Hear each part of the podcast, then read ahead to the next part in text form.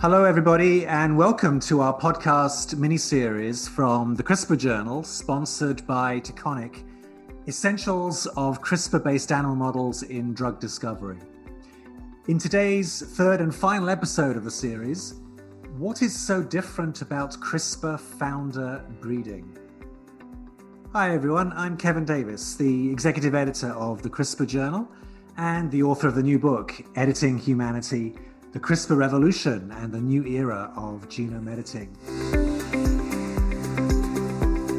We have been partnering with Taconic to bring you this three part podcast series exploring topics around animal models, genome editing, IP, and licensing questions, hopefully to impart some valuable and actionable information and insights to help you successfully perform genome editing experiments in animal models.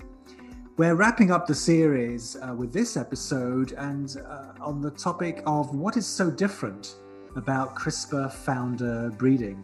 I'm joined by two guests from Taconic Gretchen Cusack, who is Associate Director of Scientific Services with the company, and Bart Smits, Senior Manager of Genetic Sciences and Compliance at Taconic.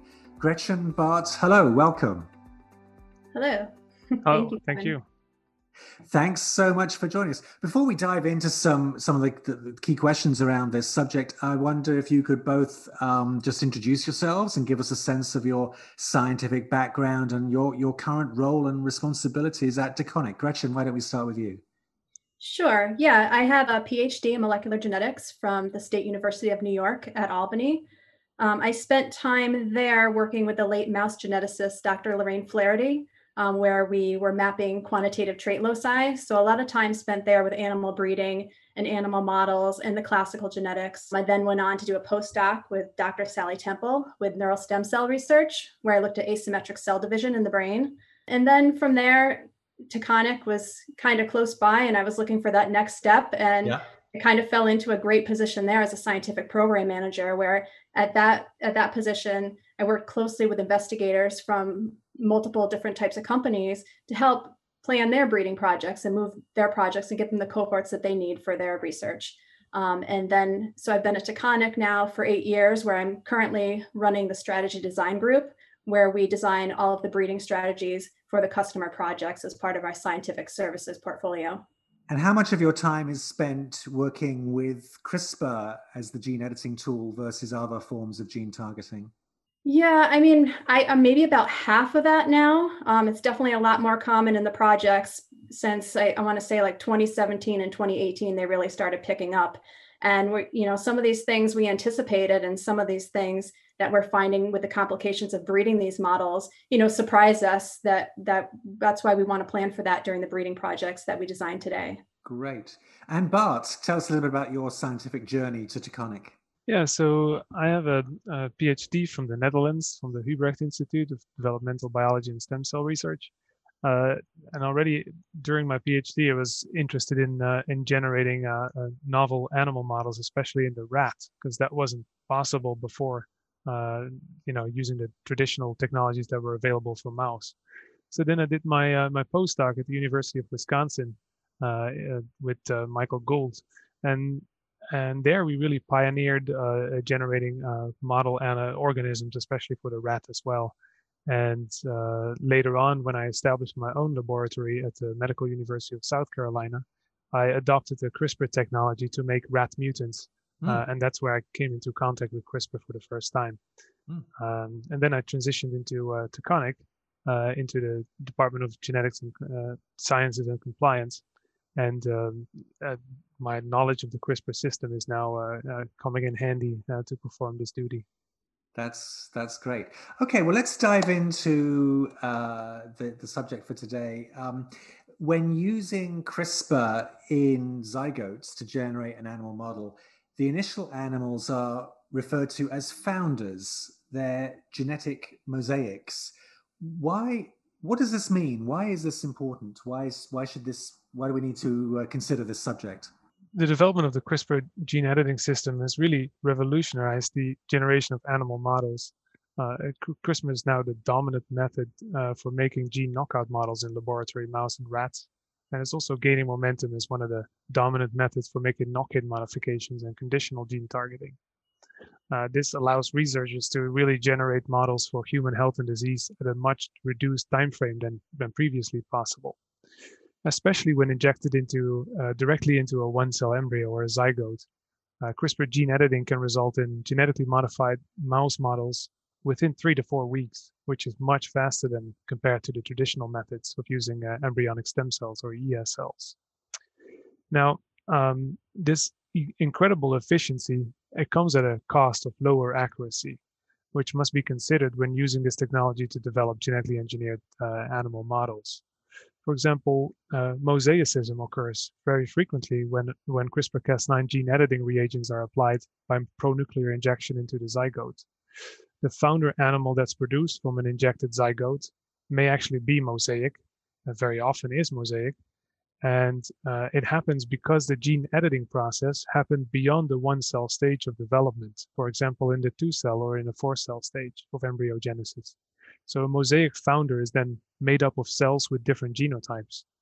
And these different mutations, they arise as the result of an imperfect DNA repair uh, following the in induction of a double-stranded break by, by the Cas9 endonuclease. So uh, when a founder germline is then made up of cells with different genotypes, the resulting offspring from this founder um, uh, can show heterogeneity at the target locus.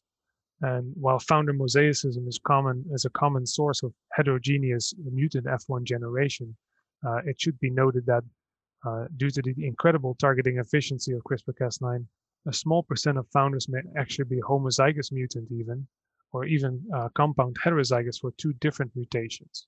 So this all uh, will lead to an F1 generation that has different types of mutations, uh, which is uh, different than in the traditional methods of using uh, of making mouse knockout models. Great. How, how does this differ from a chimera generated via targeting in embryonic stem cells to generate the model? Yeah, so the, the traditional method to uh, generate knockout models, which was developed in the 1980s, was using homologous recombination in embryonic stem cells or ES cells. Now, homologous recombination is a, actually is a precise genetic engineering technology, which means that the engineered mutation will usually uh, be exactly as designed.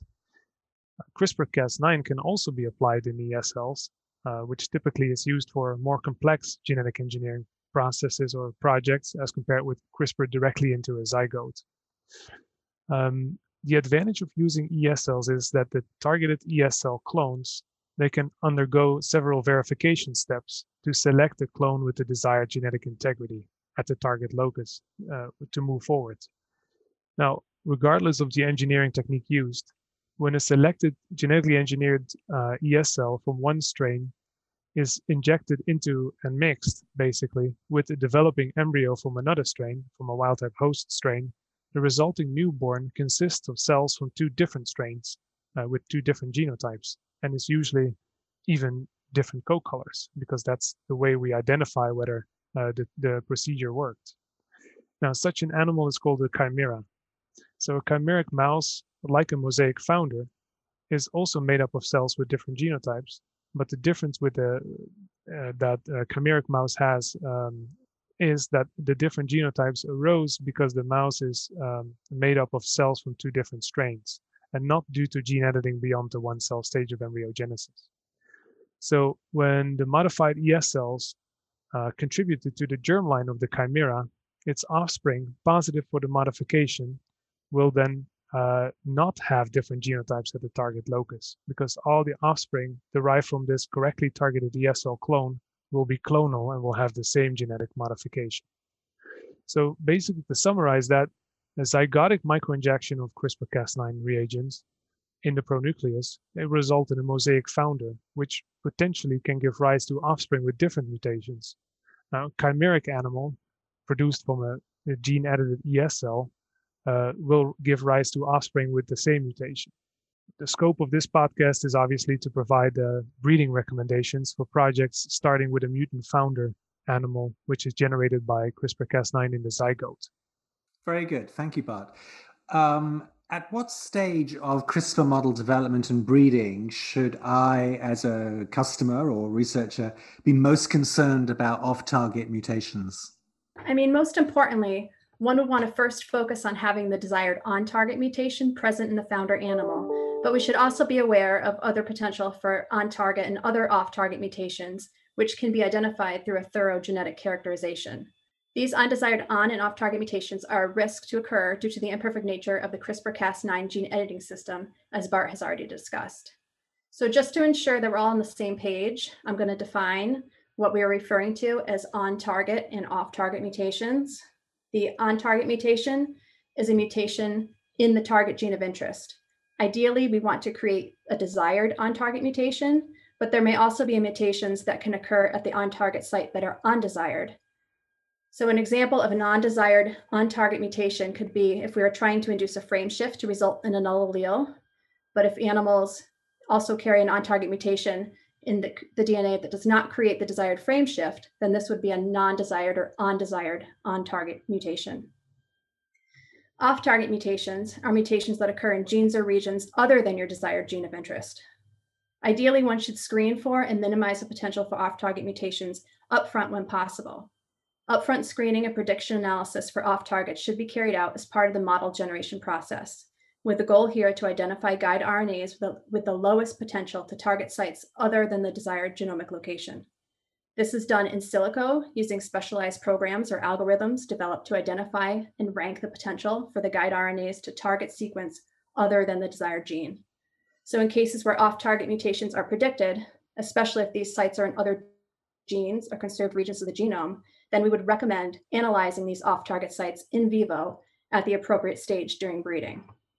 So, what happens now? We've generated our model, we've done a prediction analysis, and we do expect that there's some potential for some off target mutations to occur due to targeting in other genes or conserved regions. So, when would we do this in vivo analysis? And we would not normally recommend off target analysis in founder animals. And this is for a few reasons. First, it's best to confirm that the desired on target modification and subsequent germline transition of the desired on target modification occurs. If this desired on target modification does not transmit to the next generation, then this is basically wasted time and resources of doing this analysis in the founder animals. Secondly, the founder is a mosaic animal, and you could have false negative results if you're screening for off target results in somatic tissue of the founder animal.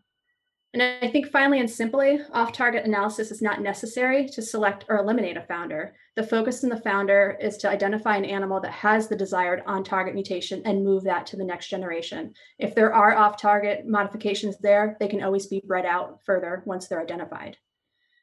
So then at this point, we identify the founder that we want, and it's the F1 generation animals where we would recommend beginning the in vivo off target analysis and screening these animals at this generation. Um, off target analysis should be carried out only after the desired on target mutation has been confirmed to be present by both PCR and sequencing in the F1 animals. The on target analysis is recommended in cases where we said the guide RNA may be likely to target other genes or conserved regions of the genome. And then the off target analysis should include PCR and direct sequencing of the PCR product in this F1 generation. And we would want to do this on any animals that may be used for study cohorts or animals that are going to be used to move forward to establish the line. So we have a thorough genetic characterization of these animals and know what's going on genetically in our breeding colony. Um, so if we do identify off-target mutations in these F1 animals and we want to establish a colony, then if, if we have a mix of F1 animals, because that some may have off-target mutations and some may not, then we could select animals without the off-target mutations to move forward and establish the colony. But in other cases where we may only have F1 animals, that do harbor off target mutations, then we want to screen for these in the next generation to assure that we can breed them out moving forward in the line. Besides the off target modifications, uh, which worries many people in this uh, in the research uh, arena as well, uh, the undesired on-target mutations may also be prob- problematic. You know, a considerable percentage of the CRISPR founders they are mosaic, as we discussed before um, and and uh, they can transmit multiple alleles, including multiple versions of the on-target modification. So, um, and this is this is due to the imperfect nature of the repair after the double-strand break. Now, to stabilize the inheritance of the desired allele, the mosaic founders must be bred with a commercial inbred or outbred strain of, of choice. And then the resulting F1s, they may be heterozygous for the desired allele, for an undesired mutant allele, or they may appear wild type. Now, at this stage, it's very important to perform a, con a confirmation by sequencing of the desired mutant allele in positive F1 animals. And this is essential to confirm that the mutant allele is indeed the desired mutant allele and no other variant allele is present at that point. And then it's strongly recommended to really only continue with those confirmed heterozygotes and not breed with the undesired heterozygotes or even with the wild type appearing animals because um, even the wild type appearing animals, they may have undesired alleles that you cannot detect by a regular PCR genotyping because the primer sequence might be compromised uh, by the gene editing process. So if multiple untarget alleles are being transmitted in the colony, uh, this will cause issues with genotyping in subsequent generations, especially when two presumable heterozygotes are crossed to generate homozygotes that can cause issues because a compound heterozygote might arise for the two mutant alleles. And when two uh, when a compound heterozygote has an undesired mutant allele which was undetectable by the primers, as I as I mentioned before, such an animal might actually appear as a homozygote but is not. So that's a big problem uh, when multiple alleles are segregating in your colony. So to summarize, we when you establish a mutant animal line generated by CRISPR-Cas9 in the pronucleus of a, of a zygote, it is very important to confirm the presence of the desired on-target allele and to remove any animals that may have undesired mutations. Um, and it's also highly recommended to screen for potential off targets uh, to eliminate those in your F1 generation. Thank you, Bart.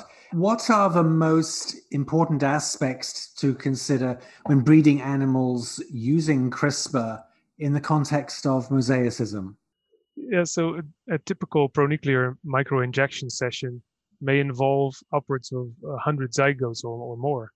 Uh, with this great targeting efficiency, which is generally greater than 50%, it is likely that a multitude of founder animals will be born from your from your uh, injection session. So there are a couple of uh, considerations as to which founder to select for breeding. So uh, usually a screening for positive founders uh, you know, after the, the microinjection session, it involves a simple PCR reaction and some form of a gel electrophoresis to observe the band size.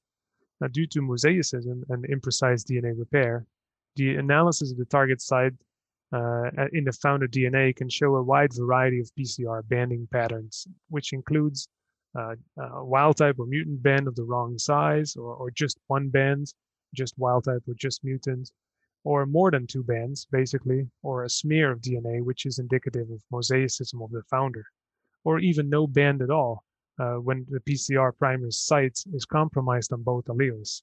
This also um, happens once in a while.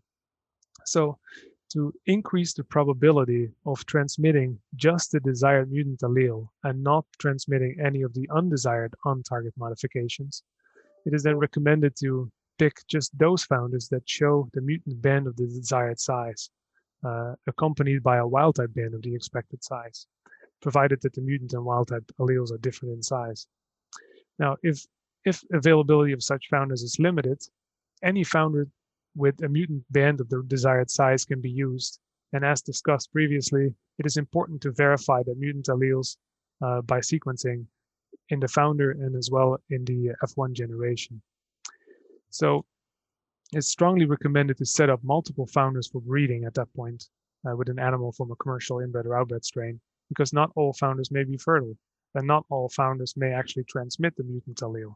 So uh, it's it's it's wise to set up multiple founders for that purpose. And if the desired mutation is not X-linked, uh, males may actually be preferred over females because many more F1 offspring can be generated quicker with a male founder that can be jumped uh, uh, between different females uh, of the desired inbred or outbred strain.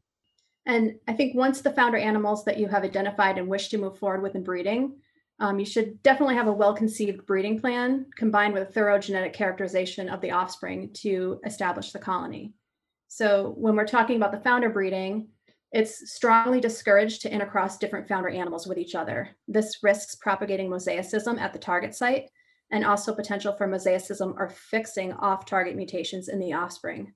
Furthermore, creation of compound heterozygotes with different mutant on target alleles in the same line can lead to complications with future genotyping and analysis, as Bart has discussed. If there are multiple founder animals that you do wish to utilize in breeding, then it's best practice that each founder animal be set up in breeding with the respective commercial inbred or outbred strain utilized to generate the model, but these should be maintained as separate lines or separate projects. And this is for similar reasons um, why we don't breed the founder animals together, because if we're breeding different founder animals within the same project, this also risks mosaicism and creating compound heterozygotes for the target allele, complicating the genotyping and the genetic integrity of the line moving forward. So if doing this, then you're breeding the, the founder animal, the resulting F1 offspring should then be genetically characterized by PCR and sequencing to confirm transmission of the desired on-target mutation along with off-target analysis prior to moving to that next round of breeding. So once we have confirmed in the F1 animals that the desired on-target mutation is present, and ideally we're lacking those off-target mutations that we don't want, then the F1 animals can be set up in breeding. And there's considerations at this stage depending on the goals of the investigator. If it's speed and they want to generate some homozygous pilot cohorts, they may want to set up F1 animals het by het, so F1 times het, F1 mating.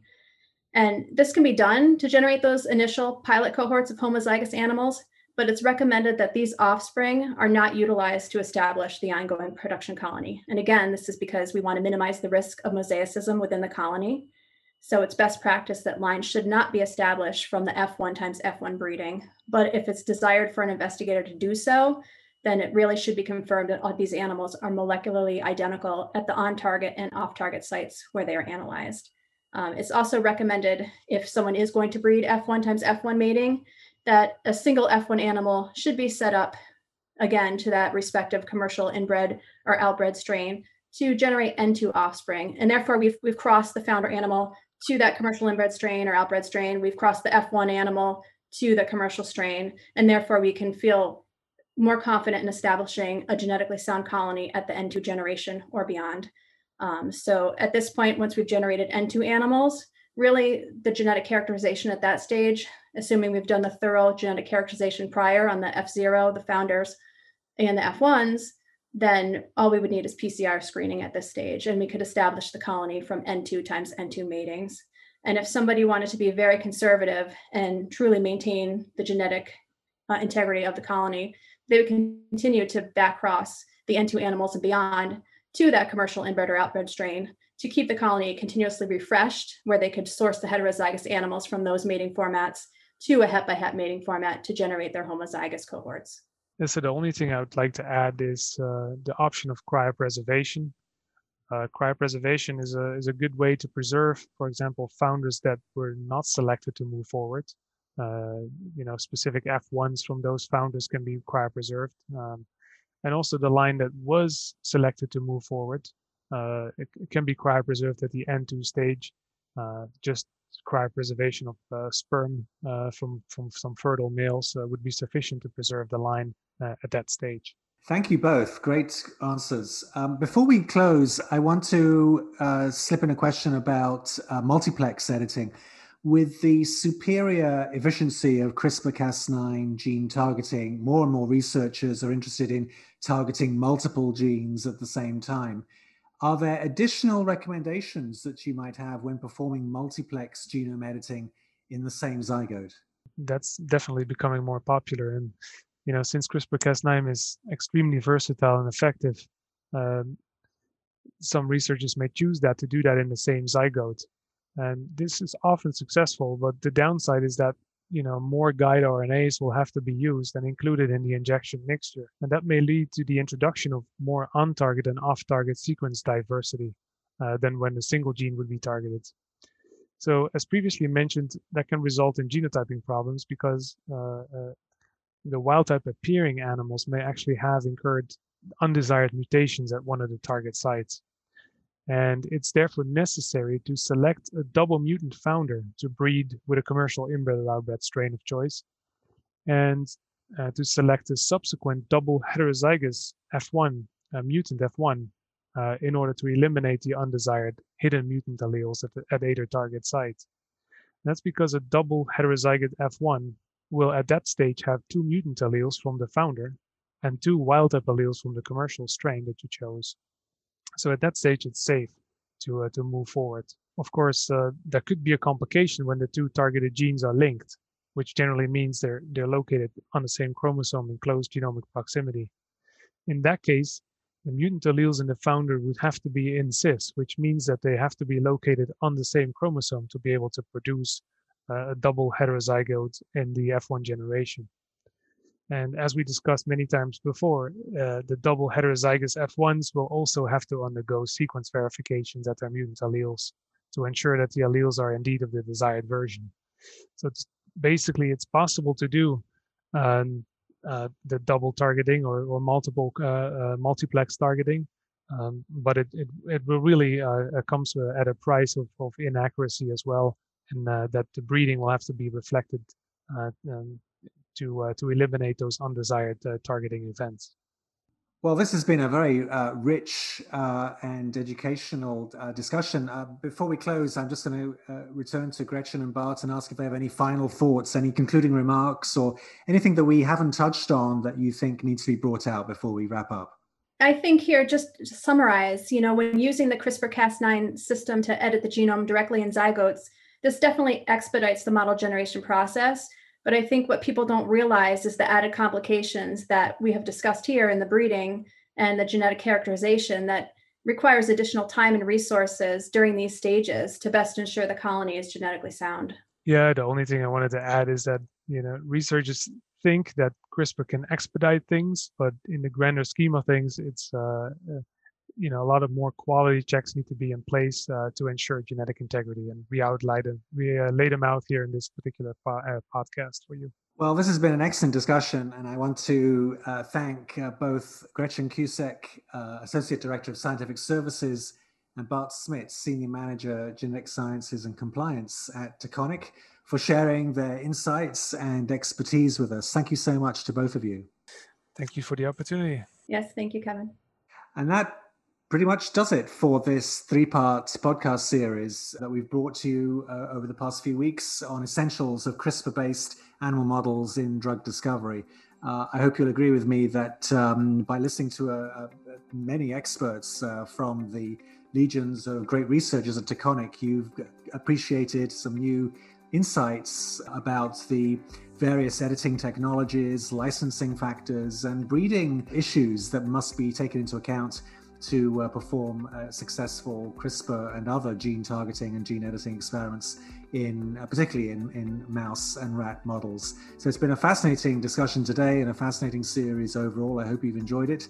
I just want to thank Taconic for putting this together and for sponsoring the series and all of my colleagues at the CRISPR Journal for uh, all the work behind the scenes in putting this together. So Hope you've enjoyed it. For everybody at the CRISPR Journal, I'm Kevin Davis. Thanks for listening and good luck. Bye bye.